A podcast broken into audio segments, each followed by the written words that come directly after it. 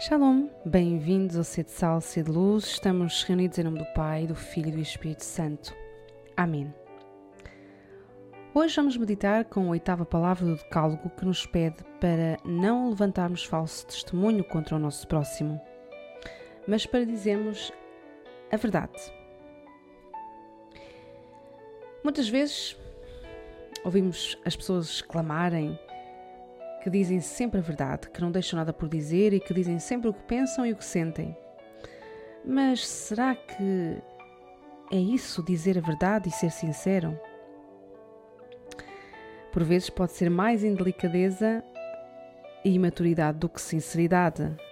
E muitas vezes a pessoa faz dos seus pontos de vista verdades absolutas, como se só eles é que contassem e estivessem certos.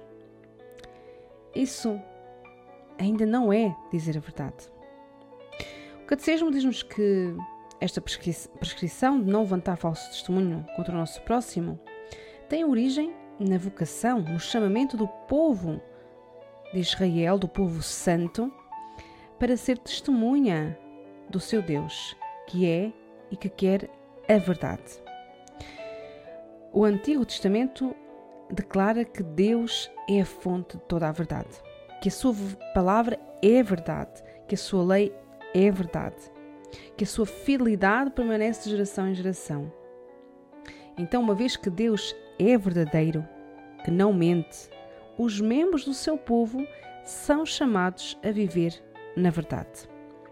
Nós, como batizados, membros do corpo de Cristo, somos chamados a viver na verdade e da verdade. E em Jesus Cristo, diz-nos o Catecismo, a verdade de Deus manifestou-se na sua totalidade. Ele é cheio de graça e de verdade. Ele é a luz do mundo que ilumina as trevas. Ele é a verdade. Quem crê nele não fica nas trevas. Então o discípulo de Jesus permanece na sua palavra para conhecer a verdade que liberta e que santifica. Seguir Jesus é viver do Espírito de verdade, que o Pai envia em seu nome e que conduz à verdade total. Aos seus discípulos, Jesus ensina o amor incondicional à verdade. Que a vossa linguagem seja sim, sim, não, não. Em Jesus não há mentira. Tudo é verdade, de tal forma que Ele próprio é a verdade. Então, o que é que significa viver na verdade e da verdade para nós cristãos? Jesus disse que veio ao mundo para dar testemunho da verdade e falo como através da sua paixão e morte. E manifesta assim o Pai e o seu amor misericordioso e fiel pelo seu povo. A verdade é Jesus e que ele é verdadeiramente o Filho de Deus.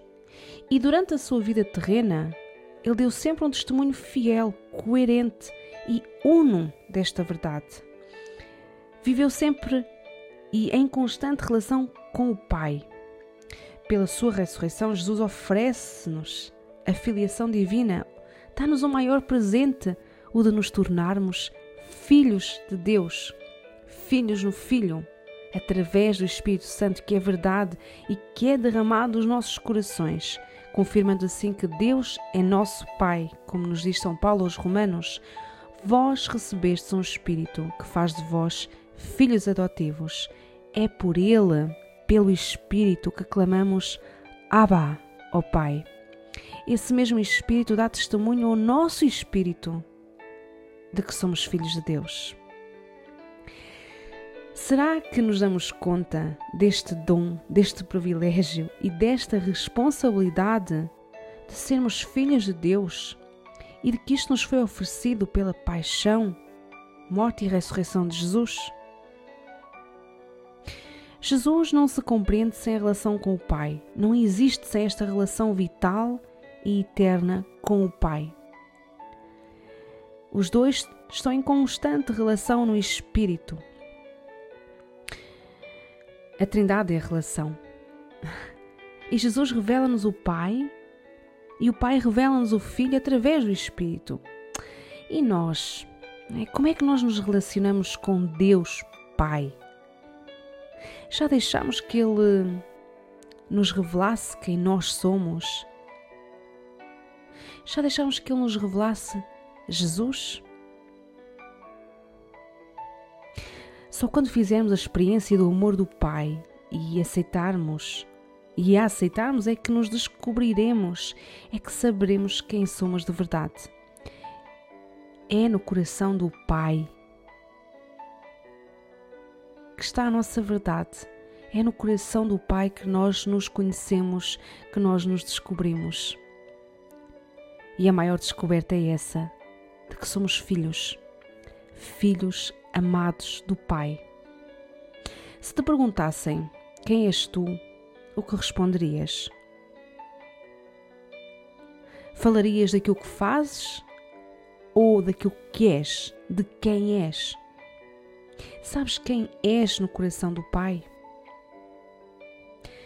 Quem sabe quem é, é uno.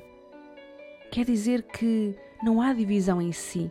Esta é uma grande conquista da nossa vida. Sabermos quem somos no coração do Pai. Para que não estejamos mais divididos em nós mesmos entre aquilo que é mentira e verdade sobre nós todos os cristãos, onde quer que vivam, têm a obrigação de manifestar, pelo exemplo da sua vida e pelo testemunho da palavra, o homem novo, a mulher nova de que se revestiram pelo batismo e a virtude do Espírito Santo com que foram fortalecidos na confirmação. Então, viver na verdade e da verdade para nós cristãos é testemunhar com a nossa vida gestos, palavras e ações que somos filhos de Deus. Filho do Deus fiel, que é verdade, que nunca mente. Viver como filhos de Deus significa confiar nele, amá-lo, fazer tudo para lhe agradar, procurar conhecê-lo cada vez mais, viver em relação com ele, porque nós só podemos testemunhar aquilo que vimos e aquilo que ouvimos. Porque senão seremos testemunhas falsas. O testemunho é aquele que viu, que ouviu, que presenciou, que experimentou. Só quando experimentarmos este amor do Pai é que o poderemos testemunhar. Quando vivemos na mentira e da mentira, desfiguramos Deus, desfiguramos-nos, damos um falso testemunho dele. Quem vive na verdade vive na liberdade, na liberdade de filho. Nada teme, é íntegro, não faz da vida um teatro, é quem é diante de Deus. Não vive preocupado com o que os outros pensam dele, porque se conhece e se conhece à luz de Deus. Temos vivido na verdade e na liberdade de filhos ou na mentira e na escravidão? Será que somos testemunhas da verdade, de Jesus e do Evangelho? Ou somos testemunhas da mentira disfarçada de verdade? Será que vivemos uma vida maquilhada, uma vida dupla, uma vida de máscaras? Quem convive comigo acredita que eu acredito que sou filho de Deus? A que é que eu estaria disposto para defender a verdade de Jesus e do seu Evangelho? Muitos deram a vida por ele. E eu? O Catecismo lembra-nos que o martírio é o testemunho máximo dado em favor da verdade da fé. É um testemunho que vai até à morte, não negar Cristo, não negar a verdade.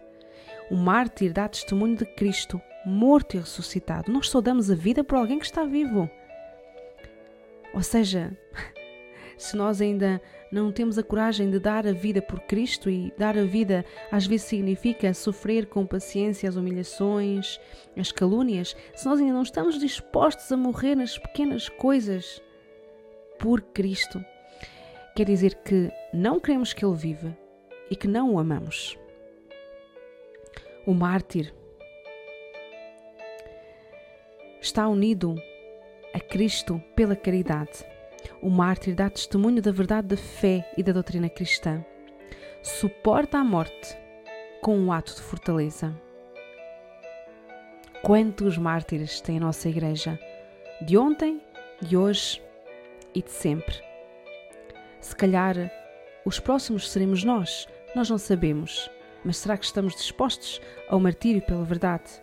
Estamos dispostos a morrer por Jesus e pela verdade do seu Evangelho?